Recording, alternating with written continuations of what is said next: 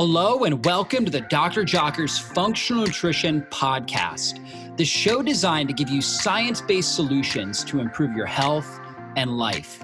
I'm Dr. David Jockers, Doctor of Natural Medicine, chiropractor, and functional nutrition practitioner, and I'm the host of this podcast.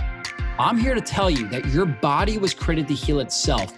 And on this show, we focus on strategies you can apply today to heal and function at your best. I'm excited about today's podcast. But before we jump in, I wanted to remind you to download this month's special gift at drjockersgift.com. From keto meal plans, smoothie recipes, to fasting quick start guides, we have a new complimentary gift every single month. To get your gift, simply visit drjockersgift.com. That's D R J O C K E R S G I F T.com. Thanks for spending time with me, and let's go into the show. I'm excited to announce that we just launched my new book, The Fasting Transformation, a functional guide to burn fat, heal your body, and transform your life with intermittent and extended fasting. If you've been listening to this podcast for any period of time, you know that I'm a huge advocate of fasting. And in this book, I take you on a journey to help you understand how fasting helps balance your blood sugar and improve your insulin sensitivity, how it shuts down inflammation in the body, how it optimizes your hormones, turns on fat burning, and activates stem cells for deep cellular healing. Guys, I go through how fasting, I go through all the best science and research on intermittent and extended fasting and how to utilize it to help prevent or even heal from cancer, autoimmune conditions, digestive disorders, and neurodegenerative conditions like Alzheimer's and Parkinson's. Guys, the book goes over all the various research and practical applications for daily intermittent fasting, partial fasting, and extended fasting. This book is designed to help inspire and empower you to embrace a fasting lifestyle while also enjoying tasty and healthy foods at the right time to improve your metabolic flexibility and energy efficiency so you can burn fat for fuel and have all day energy. You are going to love this book. So check it out. You can get it on Amazon.com. We also have a website, drjockers.net forward slash fasting transformation. That's drjockers.net forward slash fasting transformation. You can learn more about it. And of course, you can pick the book up on Amazon. You're going to love it. Thanks so much, guys. So, this interview is a part of a series I did called the Fasting Transformation Summit. And in this summit, I interviewed the top experts in the world when it comes to intermittent and extended fasting and autophagy and self healing. Now, these interviews were originally done in 2019, but the information is extremely relevant today. And this expert, as you will see, really has a great knowledge of this topic and will give you guys so much value. Now, if you wouldn't mind just taking a moment and leaving us a five star review, your reviews help us reach more people and impact more lives with this podcast. And take a moment and subscribe to our channel. That way, you get instant notification every time we put up a new podcast. Thanks so much for doing that. And I'm honored to share this information with you guys. Well, welcome everybody to the Fasting Transformation Summit, where we're uncovering the most ancient, inexpensive, and powerful healing strategy known to mankind. We're talking about fasting. It's something our ancestors did it's something really, I mean, up until this generation, we've practiced on a regular basis, whether we wanted to or not. And what we found with research is that there's powerful healing benefits to time restricted feeding and also to prolonged fasting. And so I'm your host, Dr. David Jockers, and today we're going to talk about fasting and its impact on the microbiome. So we know that the gut plays such a significant role in our overall health. So we're going to go into really what what what role nutrition and then of course not eating fasting and how that uh, how that impacts our microbiome. And so i brought on a good friend of mine who happens to be a specialist in the microbiome. This is mike mutzel and he wrote a great book called the belly fat effect that i would highly recommend to anybody that's out there listening. It's called the belly fat effect. Really great book goes into a deep dive on the microbiome talks all about weight loss resistance and how we can impact our gut in order to help us burn fat for fuel and and uh, optimize our lean body tissue. And he also has a great podcast and YouTube channel that I subscribe to, and it's called High Intensity Health, uh, where he interviews people all around the world that are experts in fasting, keto, uh, microbiome, and and and functional medicine as well. And so, Mike, welcome to the Fasting Transformation Summit. Dr. Jockers, thanks so, thanks so much for the opportunity. It's great to be with you. We've had two amazing videos over the past couple years. I'm super grateful to call you a friend and uh, learn from you, continue to learn from you, and, and all the great work that you're doing. So, honored to be here. Oh yeah, absolutely. Well, thanks so much for being a part, and how, tell tell everybody how you really got got started with functional medicine, and and what interested you in the microbiome. Yeah, really good question. Um, like many people, I had health issues. Uh, my kind of my foray into this was through overtraining in college. I wanted to be a pro cyclist. Don't ask me why. I just was. This was back when Lance Armstrong was on the Tour de France, and my dad was really into it uh, started racing for the uh, school bike team, the college bike team, and was training 20, 25 hours a week and got really depressed, tired, had a lot of GI issues, constipation, diarrhea, and so forth. And I kind of knew that I was overtraining, but I went to the school doctor and said, Hey, I feel really like lightheaded. Every time I stand up, I get dizzy. What's going on? And she's like, You know, Mike, you're probably just depressed. It's your senior year, you're a pre med student. Why don't you just take an SSRI? And I'm like, I really don't think that's the issue. So anyway, I went back to the medical research, typed in overtraining syndrome, and I found like this whole list of endocrinology and gastrointestinal complications in athletes that are overtraining. I was like, it's so weird that this doctor wouldn't tell me about this anyway. So I just realized there was a chasm there. Uh, through a little bit of serendipity, started working with an integrative medical doctor right after I got into college. Uh, after college, got into a sales gig working for a functional medicine supplement company. So got really exposed that way. And and my foray into the microbiome was through. Uh, one of the medical assistants at Gerard Guillory's office, this integrative physician that I was working with, so I can get some hours and some volunteer work um, in order to go to med school. She lost, she underwent gastric bypass surgery or bariatric surgery, lost, gosh, I want to say it was like 200 pounds or 250 some odd pounds hmm. within the matter of like 120 days.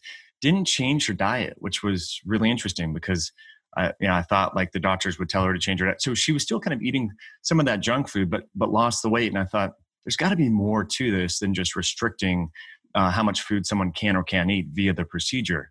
So I went to the med school library. I love researching and all that. And I'm like trying to figure out the mechanism of action of gastric bypass surgery. And, and, who would have thought that it changes the microbiome? It reduces uh, endotoxin exposure that we can talk about. Uh, it alters the gut hormones. These are the satiety hormones that are actually upstream of insulin signaling, of leptin signaling, and all the different satiety hormones. So I was like just amazed that this medical intervention, gastric bypass or bariatric surgery, really didn't have anything to do with like calories in, calories out so much. It was more about this metabolic effect. And I thought, okay, well, you know, gastric bypass is very expensive. It's very invasive. It's irreversible. Probably not something that people should go out and just we should all be doing. Uh, what what are the natural ways that we can mimic this metabolic effect? And it turns out things like exercise, just chewing your food, eating food with people you care about, being grateful, taking deep breaths, like all the things our grandparents taught us to do, you know, and mom taught us to do when we were growing up, probably, but we're not doing anymore. Um, even the time of the day, and we can talk about this, and when it comes to mm-hmm. circadian mm-hmm. rhythms and time restricted feeding and so forth, tends to have tends to um, affect these gut hormones, affect the composition of the microbiome, eh, thereby kind of mimicking that metabolic effect. So yeah, that's how I got into it, and I was just blown away by that. And I thought, you know what, I just want to keep diving into this, you know, uh, research rabbit hole, and then interview people and share that with doctors. Because in my sales rep position, I realized that doctors are so busy in their clinical practices, mm. Managing insurance, managing the overhead, they didn't have time to go look into the research. And I thought, well, what if I can be a conduit to these practitioners and give them information that they're too busy because they're, they're spending a lot of time. Like, as you know, as a functional medicine practitioner, yeah. sometimes visits are 90 minutes, right? And back to back. And, and mm-hmm. so that's kind of, I feel like my life's work and that's what I do. And here I am. So, yeah, absolutely. And so, you know, let's talk about the microbiome. Obviously, you wrote the, this book, so you you started studying the gut health and um, its impact on our metabolism, and you just got really, really deep into it. And you wrote this great book, The Belly Fat Effect, and so uh, that's where you really define the microbiome and its impact on our health. And so, can you do that for the listeners here? Yeah, well, um, there's the Human Microbiome Project. Well, if we go back to like 1999, 2000, we all heard about this, the Human Genome Project, and it, it was touted to be kind of the the answer to health. Like as long as we know what genes we have, we can figure out if we're going to be predisposed to Alzheimer's, dementia, heart disease, cancer. And we were there was a lot of disappointing results uh, from the Human Genome Project because once we figured out the genes, we realized, well, there's this whole other field called the epigenome, and that's the, how the environment interaction, and which tells our genes to be turned on or turned off, and so forth. And then we came across this organ that a lot of traditional doctors, integrative medical doctors, uh, chiropractors, naturopaths, if they went to school before, say, 2012, didn't even really learn about this whole this organ now that's as metabolically active as our liver. Which, as a side note, our liver is the most metabolically active organ we have. So our hmm. microbiome has more metabolic activity than our most metabolically active organ, which is crazy. And so our microbiome, this this newly discovered organ, uh, you know, there's this big initiative back in 2012 about the Human Microbiome Project, and this was, you know, really a, a multi-nation study still ongoing where researchers are trying to figure out how bacteria affect our health. And so um, when I, I, just started diving into that research, and, and what we now know is that without our gut bacteria, uh, we would not absorb some of the nutrients that we get from the food that we eat. Um, you know, all the different hormones that we think about testosterone, growth hormone, uh, cortisol. You know, the, our microbes can synthesize and make any of these compounds. I know you've talked a lot about the ketogenic diet, and talk, we'll talk about ketones and fasting here shortly. Uh, the main ketone body, beta hydroxybutyrate, that's made by our liver, uh, our microbiome make a very similar molecule called butyric acid, hmm. and it's so structurally similar. And some, there's some research suggesting that it may interconvert, you know, butyric acid made by our gut bugs to beta hydroxybutyrate and so forth. So yeah, our microbiome, I mean, it's indispensable uh, in terms of like optimal health. And what we now know is individuals that are born uh, via C-section have different microbiomes in children that are born naturally through the vagina of their mother. Uh, children that aren't breastfed and have infant formula have altered microbiomes, and therefore they're more predisposed to different diseases. Everything from atopy, skin disorders, autoimmunity, depression, dementia. I mean, the list goes on. But I think for most of the listeners, what's really interesting about the microbiome is the alterations that are linked with obesity and weight gain and insulin resistance. And so, what was really surprising to me, you know, having a master's degree in nutrition, kind of as part of the story we didn't get to talk about, I didn't want to share all the details, but yeah, I earned this master's degree in nutrition, and we were kind of taught in nutrition that you have high calorie, high sugar foods. Those raise blood glucose, and then your pancreas responds by, you know, raising a lot of by releasing insulin to lower the glucose. But what we now know is when you eat those high calorie, high processed foods uh, that are associated with the Western diet, you actually perturb your gut microbiome and cause low level inflammation, leakage, also known as intestinal permeability, that causes literally bacteria fragments to get into the sterile compartments of the body, trigger inflammation, and that actually triggers the insulin resistance. So it's it's kind of a new way of thinking about how we um, get overweight and get insulin resistance and so forth. And I think, in my eyes, it's it's really fascinating because then we can more custom tailor um, dietary treatments and focus on food quality. Yeah, I, I, totally agree. I think anytime there's a health issue, we've got to look at the gut and the overall diversity of the, the gut microbiome and, and, and we've got to look at that and, and understand what's happening there and what role that's playing in that individual's um, health issues. And so, what are some signs and symptoms that the microbiome is out of, out of order, like a dysbiosis? Maybe you can define that term too. Yeah, so dysbiosis would just, you know, kind of characterize the imbalance of the bug. So there's, like we talk about dis-ease, dysbiosis, the biome refers to the bug. So there, you know, and categorically, this, there's different ways of looking at this. The Firmicutes to Bacteroides ratio.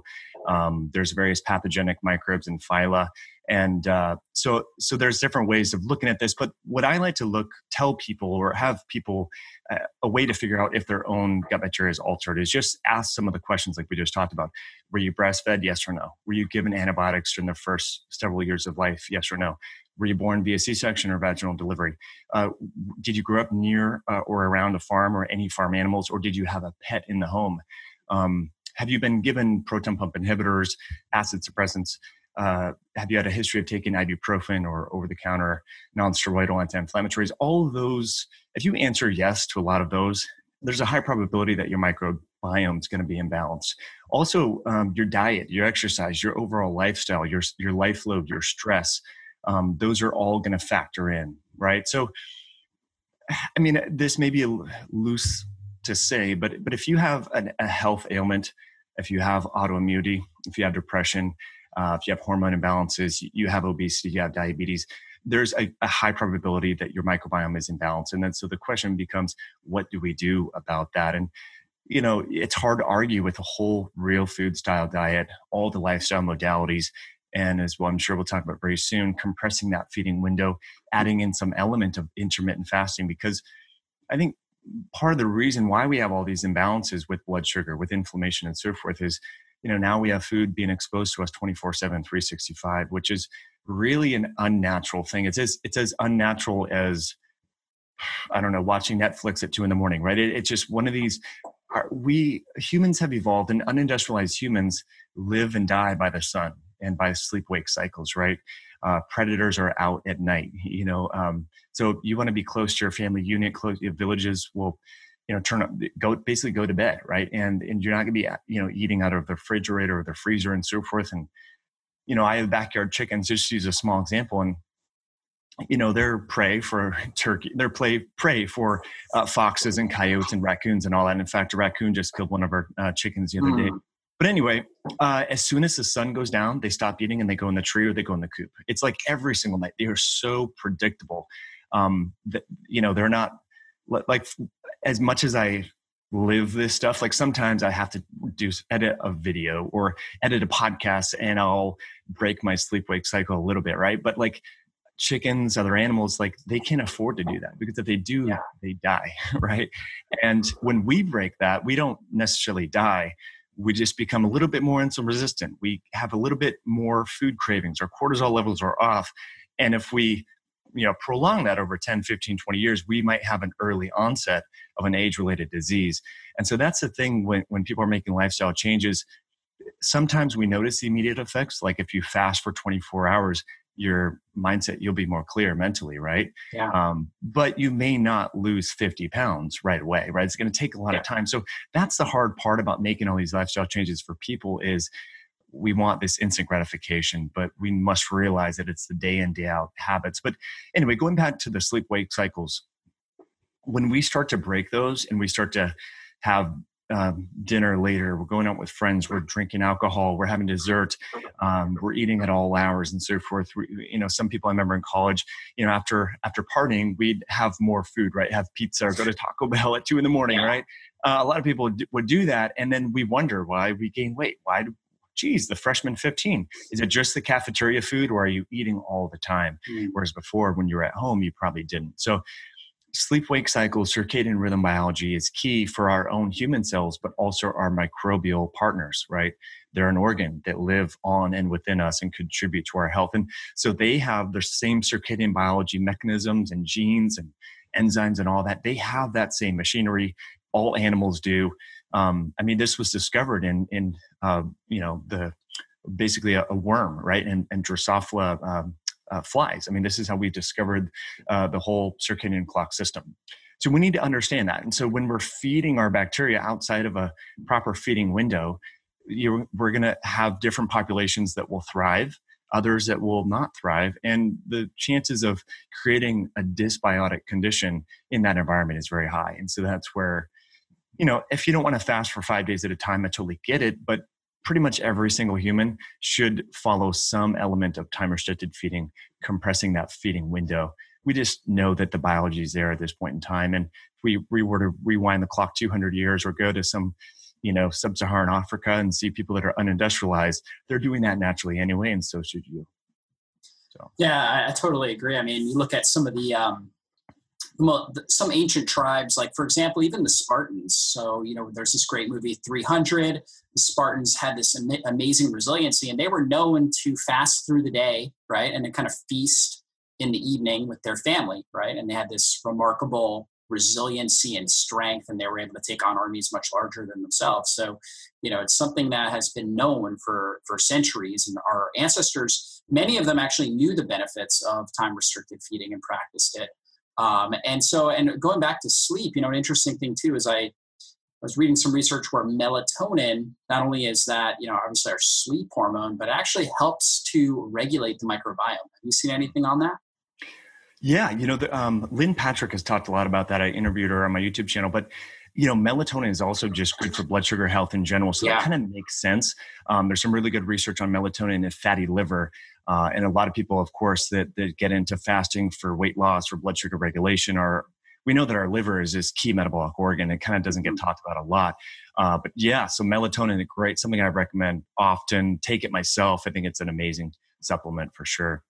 Yeah, yeah, absolutely. And of course, you know, for eating very late at night or staying up late at night, we're going to suppress our melatonin production, right? So we want to get that really good melatonin production. So let's talk about a little bit about intermittent fasting and how it impacts the gut. I mean, you've, you've mentioned that time restricted feeding and and and that role. So, what have you seen out there in the research as far as how it impacts the gut, and then also what what are some of the best practices for that? Like, what would you recommend to somebody to start applying when it comes to intermittent fasting to help improve their gut?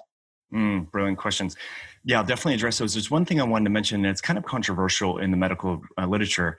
Uh, you referred to Sparta and stuff, and you know their eating patterns kind of it's kind of a maybe a one meal a day. We could characterize it as eating yeah. more in the evening. Interesting though about that, and so I talked about this a lot in the book. Belly fat effect is what a lot of people are doing is skipping breakfast, skipping lunch, or having kind of a a late breakfast, a kind of a late uh, lunch, and then dinner. Um, there was an article that was it was uh, I think the journal the Journal of Obesity Medicine in 2013 where I think it was 77 overweight women were character they part of the trial was to put some have like recommend a big breakfast or and then fasting all day or fasting all day then a big dinner. And actually individuals lost and this is so controversial and I, I just think it's really interesting and it adds in this element of personalizing everything. Some of these women actually lost more weight had better blood sugar regulation by having the bigger breakfast. So i think you know there so then we hear you know different things out there where, where people thrive skipping breakfast. Like i myself yeah. do thrive like that right? Where whereas my wife goes out she does like a lot of walking in the morning to kickstart her day gets her bowels moving and all that she likes to have a breakfast afterwards because then she goes into the chiropractic clinic and if she doesn't have breakfast she's like kind of tired right and started to lose that mental energy so i think you know whatever we talk about right now just remember folks just personalize this to your diet and your lifestyle and what works for you. But yeah, uh, what are the mechanisms as to how intermittent fasting may affect the microbiome and your gut and gut health? I, you know, there's a lot of different speculation out there, but I think it comes down to the fact that eating is just, it's literally pro inflammatory. I mean, we mm, need nourishment, we need food. Um, but if you think about what's in your gut, it's vomit and poop. You know, I mean, I mean, really, it sounds yeah. gross, but right, um, it's it's pro-inflammatory in a way because all the our gut is kind of outside our body right? The the internal milieu of the lumen is outside our body and there's a lot of fermentation products due to these microbes. They're making secondary fatty acids. I mean, we know about acetate propionate and butyrate the three short chain fatty acids but there's so many other volatile organic acids.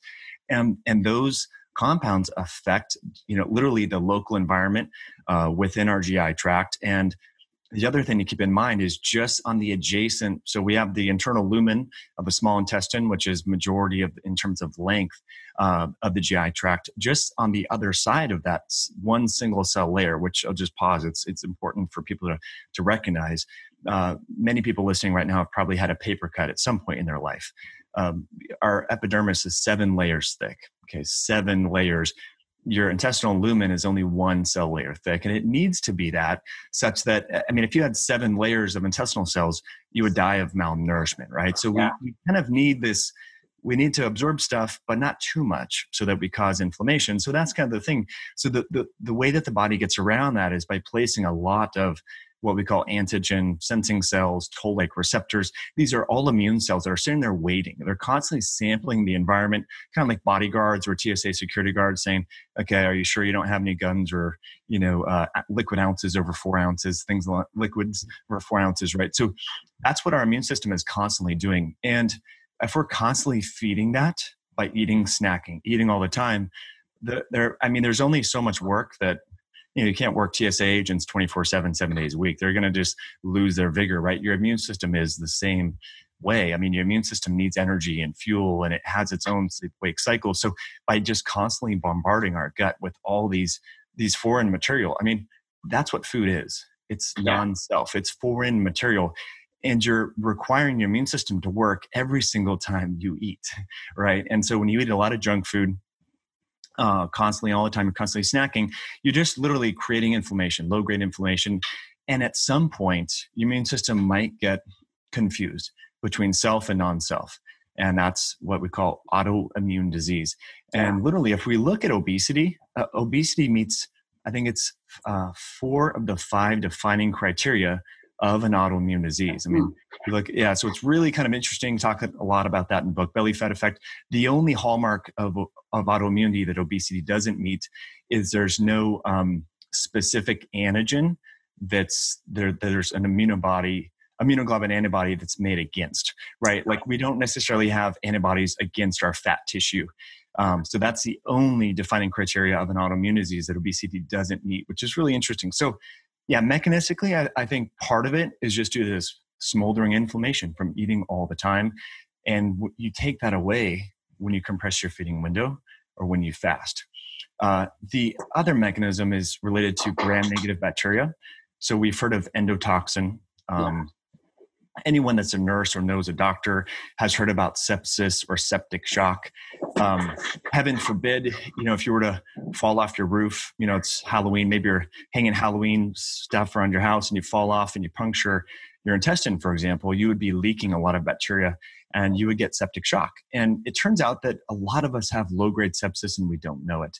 And so when we're eating, you know, mostly a lot of fat with a lot of carbs. And that's where people get kind of confused about the keto diet because they hear, well, it's, it's high in fat. And I read this one study that showed that that causes insulin resistance. It's really in the context of high fat and high carbs together. So the analogy that I kind of use and not to invoke violence, but you know, carbohydrates kind of load the gun and fat pulls the trigger. So if you have, if a French fries um, with a big um, you know, 100 grams of sugar, liquid sugar, right? That's a great way to cause this endotoxin, which is basically it's a bacterial fragment. We all have endotoxin within our GI tract. No one doesn't have it. Um, the average human has about five grams of endotoxin in their GI tract, which is enough to kill you. I mean, if you were to perforate your bowel and didn't get rushed to an emergency center, you would die from endotoxin shock. So, uh, you know, your dietary choices, your exercise choices, um, your your feeding window pattern can increase levels of this endotoxin into your bloodstream. And there was an interesting study that came out in 2012. It was a journal of One Biology that found that endotoxin in the blood correlated with body fat percentage, visceral adiposity, triglycerides, um, and blood sugar. Okay, again, these are all factors of the metabolic syndrome. These are all factors of diabetes, prediabetes, of obesity, right? Again, a lot of folks listening may be interested in fasting because they want to lose a little be- belly fat or they want to improve their blood sugar. And so, again, we now know that part of the reason that you may have gotten those diseases in the first place is due to goes back to the gut, right? So that's why the impetus for improving gut health, compressing that feeding window, and fasting. So yeah, I think I answered your question. I know you had a third one in there um, about ways to do so There goes the uh, Krispy Kreme donuts, right? The fat and carb combo. So yeah. classic in America. Yeah, I mean, I think um, yeah, I think you hit it right on there with endotoxin. That's a that's a big yeah, that's that's a big thing that to, to talk about, and research has shown that it reduces endotoxemia.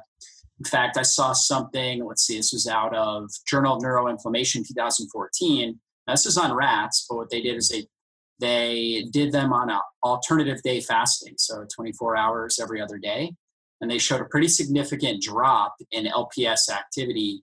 Um, LPS induced elevation of certain cytokines and tumor necrosis factor alpha, all these genetic pathways that are associated with chronic inflammation. And they also showed that the intermittent fasting, they did it for 30 days, every other day. So 15 days they fed, 15 days they fasted. So it would be like you fasting Monday, Wednesday, Friday, for example.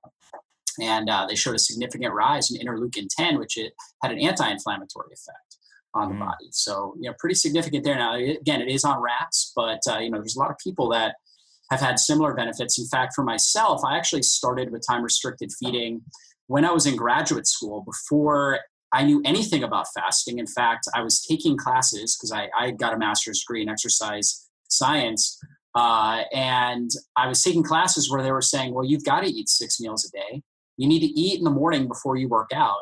And so I just noticed that I felt better. I, I had struggled with irritable bowel, and I noticed that I felt better when I didn't eat. And for me at the time, it was not eating in the morning, right? And I still, you know, I still practice that. Um, I would just drink a lot of water. In fact, I would bring a gallon of water with me to my classes in the morning. And I typically would work out in the morning. And uh, I just felt so good. But I wouldn't actually get hungry till about three o'clock in the afternoon. Mm. And then between three and six or so, I would eat a whole lot of food. I eat all my calories. Mm. And I was actually, I gained significant amount of strength, muscle mass. I felt the, you know, amazing. I felt incredible when I was doing this. And at the time, I actually thought it was the water. I thought, well, I'm just super hydrating my body, and this must be why. And now, with the research coming out on fasting, I, I realized why. Because at the time, you know, as, as I started that, I was struggling with anxiety, with um, issues with concentration. And it was like that just went away. I felt so much better. Um, I had always struggled with uh, just challenges in maintaining muscle mass. And I didn't have that issue anymore. I was able to maintain my muscle mass easily uh, with this, and I was sleeping better than I had ever slept. Right, so I, I noticed that, that I saw that improvement. It wasn't until years later that people started talking about fasting, and even the term I even came across the term intermittent fasting, and I was like, this is what I practice. Mm-hmm. And so it was just it just came intuitively to me, but it started with a gut issue, and so that's mm. really how I got started with it. I just wanted to take a moment and interrupt this podcast to tell you about my new favorite health boosting tool. It's called C60 Purple Power. You guys know that I'm constantly vetting products. Everybody's sending me their products. I want to see what's really working and helping people get well. And I want to experience it for myself. And I can tell you that C60, Carbon 60, is one of the most cutting edge new products on the market. It is a super antioxidant that lifts the oxidative burden at the cellular level. We know that oxidative stress and just an overload of free radicals is what rusts us and ages us from the inside.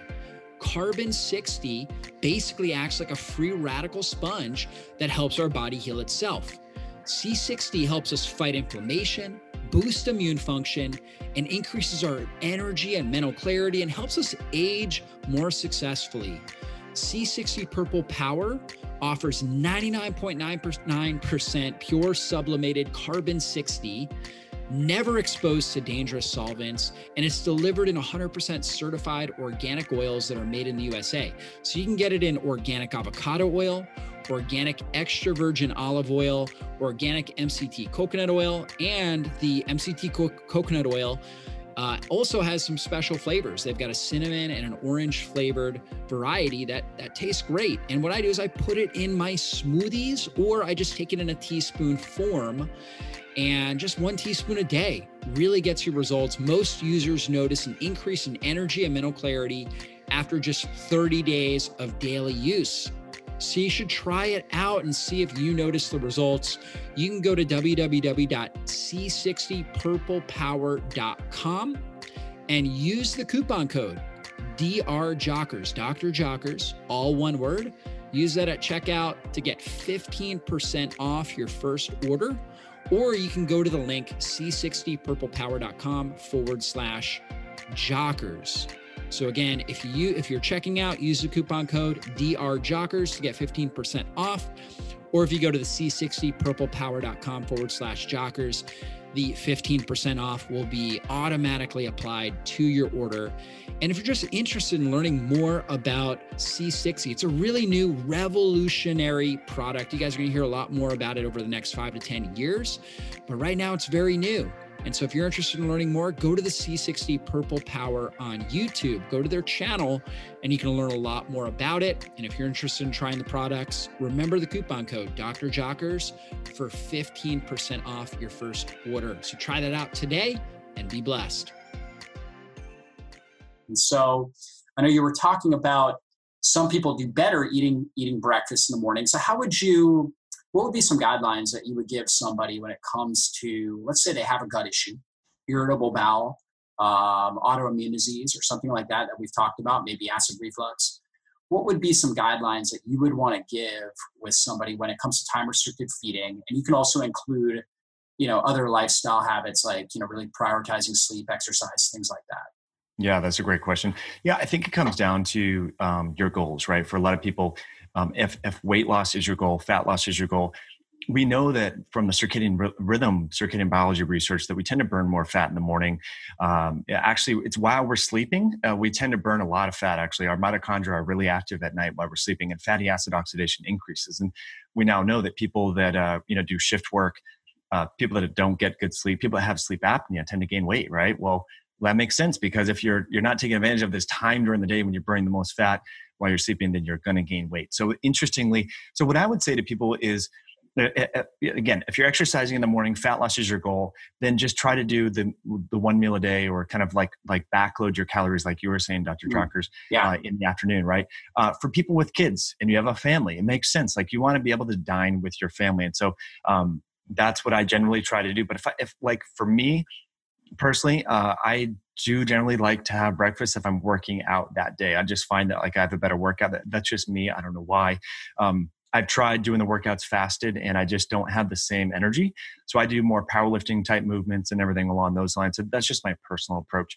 Um, I just have a small little side story on that. I was so I'm doing a powerlifting competition this Sunday, and like a couple weeks ago, like 10 days before the event, you want to try and figure out what your max is, where you start, because you have three tries to do a squat, then a deadlift, then a, a bench. And I was I was fasted, just had like my bulletproof coffee with a little butter, a little MCT oil.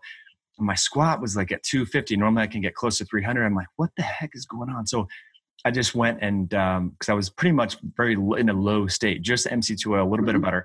Um, went and got an apple, came back, and then hit like 280, and I was like, hmm. man, I just that context is important. Like we we get into this state where carbs are bad, fats are always good, but like when you're doing something that requires like glycolytic breakdown, you know, and stuff like yeah. that in powerlifting. So I think it comes down to people need to figure out what it is is their goal. You know, don't just jump onto it because it's popular. Fasting's popular, keto's popular. Okay, cool. But why are you doing it and what is the goal that you're trying to seek? And so weight loss is your goal. You can backload your calories. If you have kids, backload your calories. You can have there's nothing better for a child than to everyone sitting around a dinner table. I know you have a routine where you talk about being grateful and things yeah. along those lines. Like that is key for uh, instilling good eating habits, right? So that's what I would suggest. Um, but again, you can just try certain things like alternate day fasting, like you referred to. That's very popular.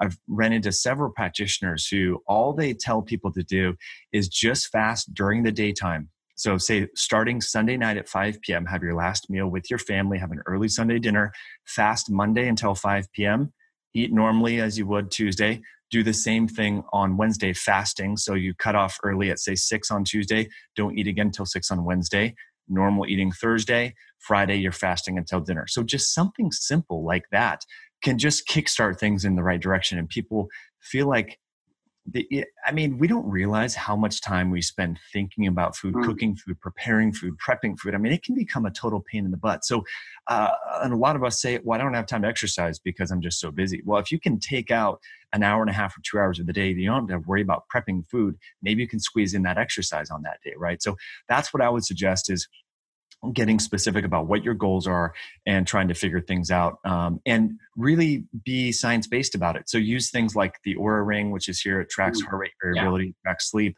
Um, go out and just go to walgreens or rite aid or a local drugstore get a glucometer test your glucose see how your blood sugar is during the days but maybe you eat breakfast and skip dinner versus if you skip breakfast and eat dinner so that you know what's going to work for your own biology. So that's what i would suggest to people and i know people just want to know the protocol. Tell me what to do but it's not what works for me may not work for you. What works for you may not work for me right? So that's what i would suggest. But um, I, I think having interviewed a lot of different people um, having read thou- tens of thousands of comments on my YouTube channel, I would say majority of people do better by skipping breakfast and kind of backloading their calories as you suggested. And I think if there's the s- smaller percentage of people tend to do better with breakfast and skipping because the thing is once you start eating in the morning, you have breakfast and you're like, well, eh, I already ate anyway, so I'm gonna have lunch and then well, I'm gonna have dinner and then a snack. And it creates this kind of you just end up consuming a lot more calories and, and so on. Whereas if you just say, look, I'm not gonna have any food until 3 p.m. or I'm just gonna fast until dinner, that's it. That's all you that's the only decision you have to make. So it almost becomes easier to do that backloading method.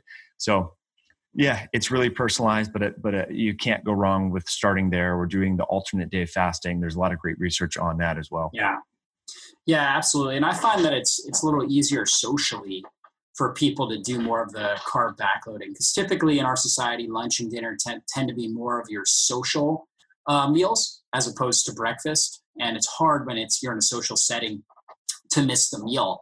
Um, personally, I actually uh, fast through dinner two to three times a week, but at the same time, it's actually helpful. Like my wife actually likes it when I'm fasting because I'm like helping my kids out more. I'm just focused on my kids. And once you become, once you create a habit around this, like for example, on Wednesdays, I typically eat lunch.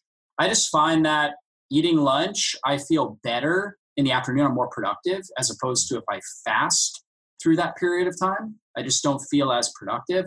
And then I sleep significantly better that night as opposed to if I fasted till dinner. That's that's what I have found actually for myself.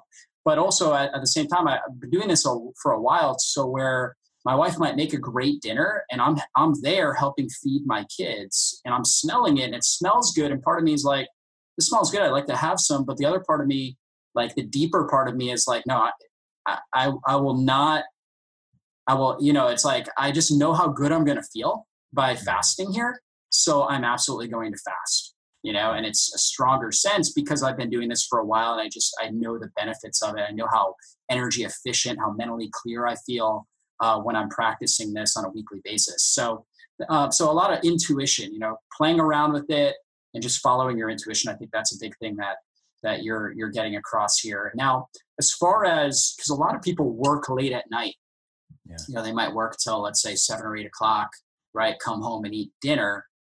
So if somebody could control their environment, when when would you say would be the last time they should eat? Like what would be the cutoff time to then get a really good, highly effective sleep?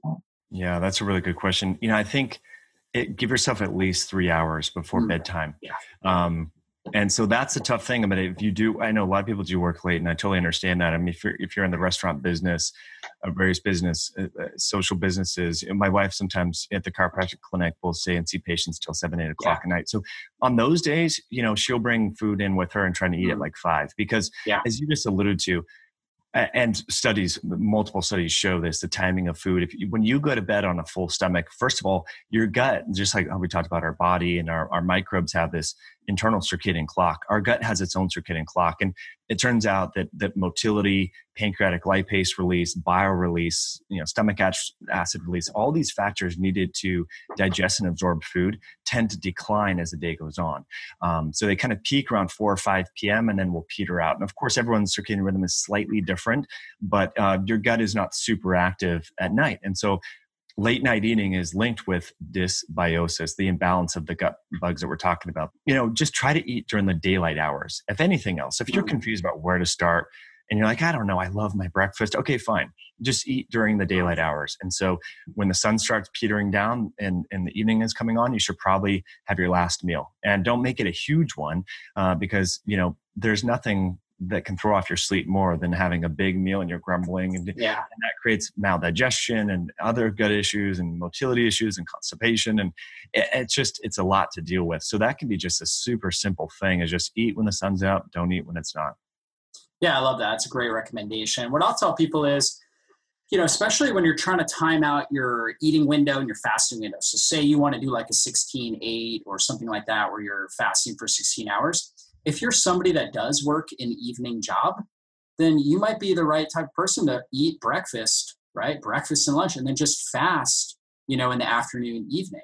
Mm-hmm. Um, and that can be really helpful. Take a nice, have a nice, your largest meal maybe around lunch, take a nice siesta, and then go into work afterwards. You know, rest a little bit, allow your body to digest it well, and then you know go into work. And what you'll find is that like for the first day or two, you kind of miss that dinner, but your body adapts. That's the amazing thing. Your body, like we don't like change, but actually our body gets better with change. And so mm-hmm. we adapt just like exercise. You know the first time you go in and work out you're going to be really sore. You're going to be really tired. You're going to think exercise is terrible but actually you get stronger through it. And so it's the same thing with fasting. So if you do work that evening job you're like well how do i do this? Um, you know i get home at 9 10 o'clock at night. I need to have something. I would say you know kind of the first like baby step might be instead of having a big solid food meal maybe have a protein shake or something like that, like something easy on the digestive system. And then I would say second step would be just fast, you know, just fast, maybe have some herbal tea or something like that. And, um, you know, eat breakfast and lunch as your meals and have that as part of your fasting window. What do you think about that, Mike? I think that's awesome. Yeah, I mean, it comes down to this customization, and yeah, um, like you said, I mean, you know, a lot of people and I like this that people follow the gurus and do exactly what the gurus do. But again, unless you have that same exact lifestyle, biochemistry, microbiome diversity, it's not going to work for you. So just totally feel free to customize. And, you know, most people that are successful with any diet or really anything in life, any business, any exercise program, they're breaking the rules a little bit. Um, right. Um, yeah, there was a study, I mean, not to deviate the topic too much, but it was in elderly individuals at nursing homes. And the, the people, the, the people that broke the rules and like would, you know, do different things, like, you know, play cards when they shouldn't and do, live longer. Right. And so it's kind of interesting that like, you get in, yeah. So it, we, we want to follow everything to a T. And I see this yeah. a lot eh, with moms, with women. They want to do everything right and everything's so perfect. And just tell me exactly what to do. But just have the mindset that you need to like deviate a little bit because it's a little bit different and just remember that study in elderly individuals. When i read that i was like that's so funny because that was like my grandfather. He was always like doing things that he shouldn't have been doing lived a long great life and everything along those lines and so you don't have to break the law just you don't have to follow the rules to a t. Feel free to customize. But going back a little bit to the mechanism just wanted to highlight one thing. You, you hit on that um, anti-inflammatory interleukin interleukin mm. 10 yeah. Hear about cytokines and interleukins. They think they're all bad but uh, interleukin 10 is anti-inflammatory. It's you know uh, can really affect uh, the onset of say autoimmunity and allergies. It's a it's a good thing. We want to have that to keep our immune system in a tolerogenic type state. And there were some studies showing that time restricted feeding and intermittent fasting in humans increased uh, Akkermansia muciniphila, Hmm. And that's a type of genus and species of bacteria that degrades mucin that we want. Uh, and then also Faecalibacterium prausnitzii. It's kind of a big tongue twister, but fasting increases those two bugs, and those bugs also increase IL 10. So just wanted to let people know that that we are kind of figuring out some of the mechanisms there.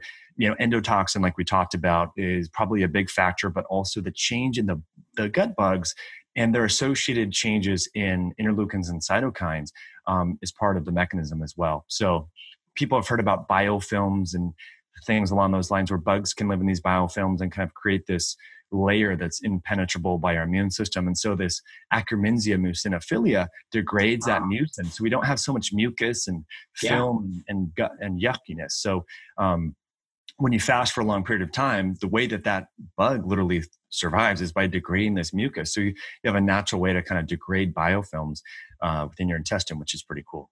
That is really cool. And when I had my microbiome studied here with, uh, what was it, uh, uBiome, I actually had a lot of that particular bacteria in my system. Nice. So, and it's something I practice, obviously, intermittent fasting.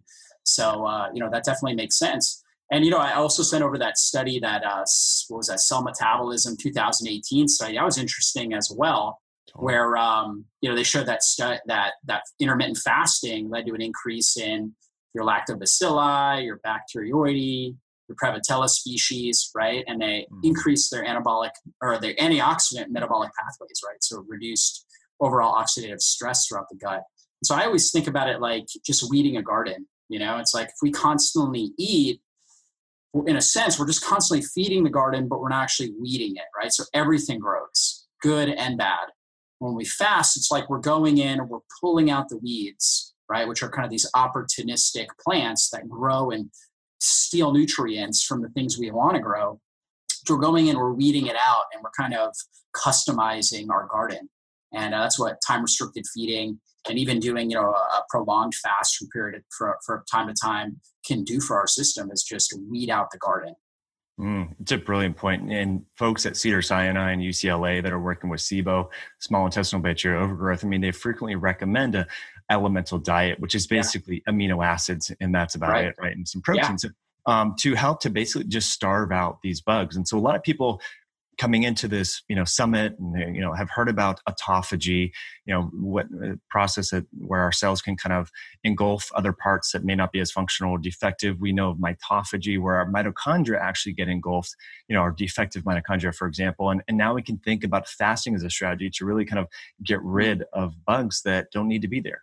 And those bugs are probably more susceptible to being degraded, uh, the pathogenic bugs, if, if they don't have the environment or the milieu that fosters their growth. And it's most oftentimes that is carbohydrate based foods and sugars yeah. and so forth. So um, yeah. by just getting rid of all food for a while and doing a periodic, like I don't know about you, but long term yeah. fasting, I do like once a quarter, I'll do at least mm-hmm. three days.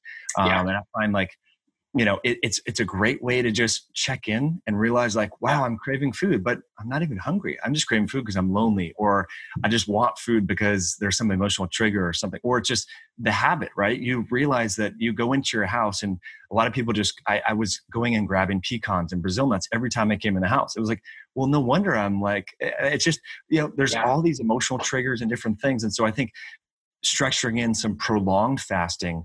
Yes. Obviously, there's tons of health benefits that we know about physiologically, but on the emotional side, just being more aware of like what's triggering you to crave foods. And some some people will comment in on my YouTube channel and say, "Hey, Mike, I just have these food cravings. I can't do keto." And I'm like, "Well, I just crave carbohydrates," and I, and I write back, "Well." you know is it that is it like a low blood sugar thing or is it this emotional connection where it's this habit or maybe uh, you know, eating maybe you and your father or you and your mother or whatever, and maybe they're not here anymore, you would go out and have mangoes. And so you're craving those mangoes because mm-hmm. you're missing someone. There's so much more about our food choices than just like the macronutrients and so on. And so I think fasting, uh, and, and even just a 24 hour fast or compressing your feeding window helps you kind of be more aware of these um, emotional triggers to food that we have and ideas around food. Um, and it helps us to overcome that so that we can achieve a stable, consistent body weight and long term health. Yeah, I totally, totally agree with that. I think most of us, we get a hit, you know, we get a, a dopamine hit. Dopamine is this feel good neurotransmitter. When we eat, it naturally stimulates that, which is a great thing. It kind of drives us to want to eat on a regular basis, which is necessary for survival of humanity. But like you, you started this interview, you were talking about, hey, we've got food everywhere. You know, it's like I've got enough food in my house to last my family a week, at least, if not more, right?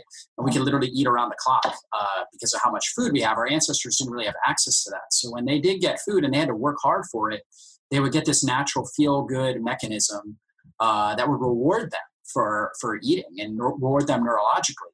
And so kind of like you know sugar cocaine things like that any any sort of addictive uh, mechanism. So it's very easy to get addicted to food. Because it's all around us. It's um, it's accepted you know it's it's whereas like you know smoking doing illegal drugs things like that that's not socially accepted in most circles. Um, whereas this is right? And people don't necessarily know the risks especially if they aren't obese you know they don't know the risks of you know continually eating and eating all the time and, and stoking these uh, these feel good addictive neurotransmitters. And so when we take some time without stimulating those it really helps reset our brain. It's one of the best things you can do for resetting your neurotransmitters resetting your senses. And you're absolutely right like doing a periodic three maybe five day fast something along those lines uh, is such a powerful reset for that. And I, am with you. I do it pretty much every quarter, if not you know, twice a year. I just did one about a month ago, uh, four day fast. You believe this, Mike? Um, four day fast. And on the fourth day, like I was going to go five days, but the afternoon on the fourth day, I felt so good and so energized. It was like, I've got to go lift weights. Like my body was just saying, I need to lift weights, right? Because I didn't, I didn't work out, you know, during that period of time.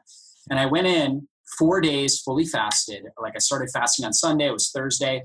Um, and I was just as strong. I was going to take it easy, but I just felt so good. I was just as strong as, you know, when I'm, when I'm fed, right? That's I felt awesome. so amazing. And I wasn't even hungry afterwards. Now I did break it with a protein shake afterwards, but, uh, but I wasn't even hungry. And, and, you know, it was, in a sense, like I, I, I always compare fasting to exercise. You start to build your fasting muscle, right? Mm-hmm. As you do this, um, as you experiment with this, and it might start with a 12 hour, you know, fast between your last meal and your first meal, and then you might bump it up to 14 and then 16 and then possibly you know 18 or even doing something like an every other day fast. You know you got to find what what works for your schedule and intuitively what you feel like your body is needing. Like for example i was going to go five days because i'm like oh fifth day is when i get the massive stem cell increase.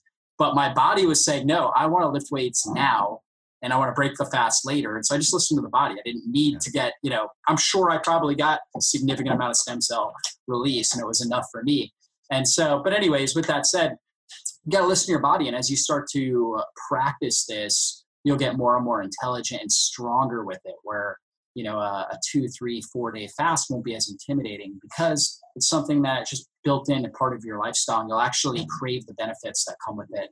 The the renewed clarity, mental, the the mental uh, clarity that you get, the freshness. Um, I know after I did that for like a month, I felt so fresh mm. and like I was recovering from exercise so much better, and my sleep was was deeper, and it was like it was prolonged um, after doing that. And that's why I do periodically, typically every three to four months, I'm doing an extended fast.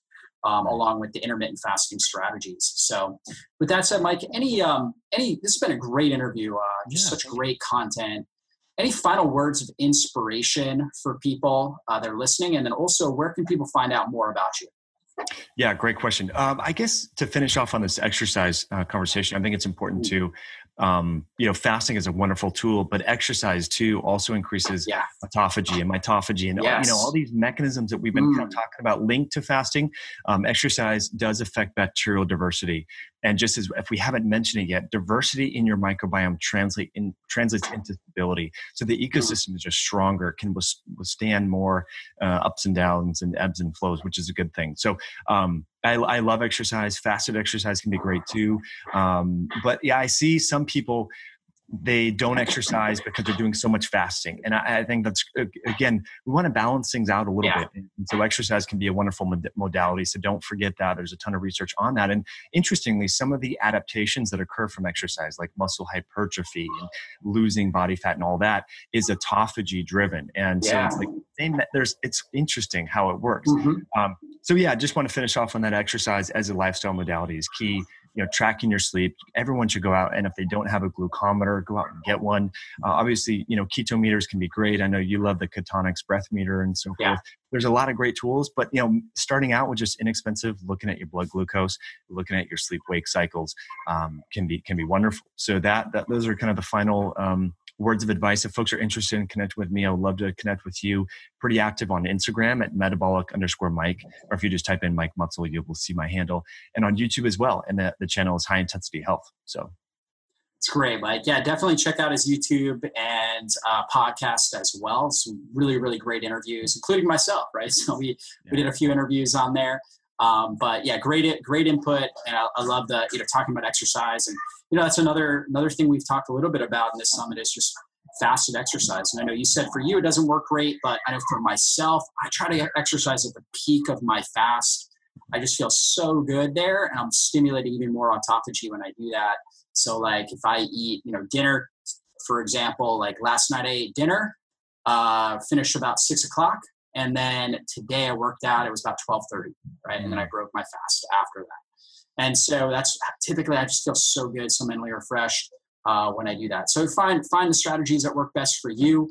Uh, Mike, again, thanks for the the phenomenal interview. That was awesome. And for those of you guys that are out there, just want to remind you that fasting, we've been talking about this throughout the summit, it can unlock the dormant healing potential within you. It's safe, it's powerful, and it just might transform your life. So give it a shot. And if you've been enjoying the interviews in this summit, then I want to encourage you to consider owning the entire Fasting Transformation Summit for yourself. That way, you get access to the MP3s so you can listen to this while you're working out, like Mike was talking about, right? While you're out taking a walk. Um, you can also, you'll have the transcripts, you can read through those. You'll have all the bonuses, everything for a lifetime. And I find this particularly helpful if you are starting a fast, especially an extended fast actually be listening to interviews of people talking about the benefits of fasting. Fasting at times can be lonely, especially if you're doing it, you're the only one in your family. But listening to experts like like uh, I'm interviewing in this summit can be so helpful and so refreshing and just make you feel like a superhero while you're going through the fast and encourage you to to uh, to follow through. So if you would consider owning this for yourself, we'd be so honored, and I know it'll give you a lot of value. So we'll see you guys on a future interview. Be blessed, everybody.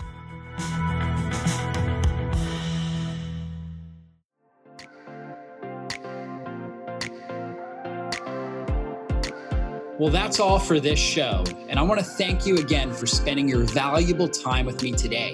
And if there was something you heard in this interview that you have questions on or you want to dive into deeper, then drjockers.com is the best place to go. If you enjoyed this episode, please consider taking just a quick moment and giving us a great review. Your reviews help us influence more people and transform more lives.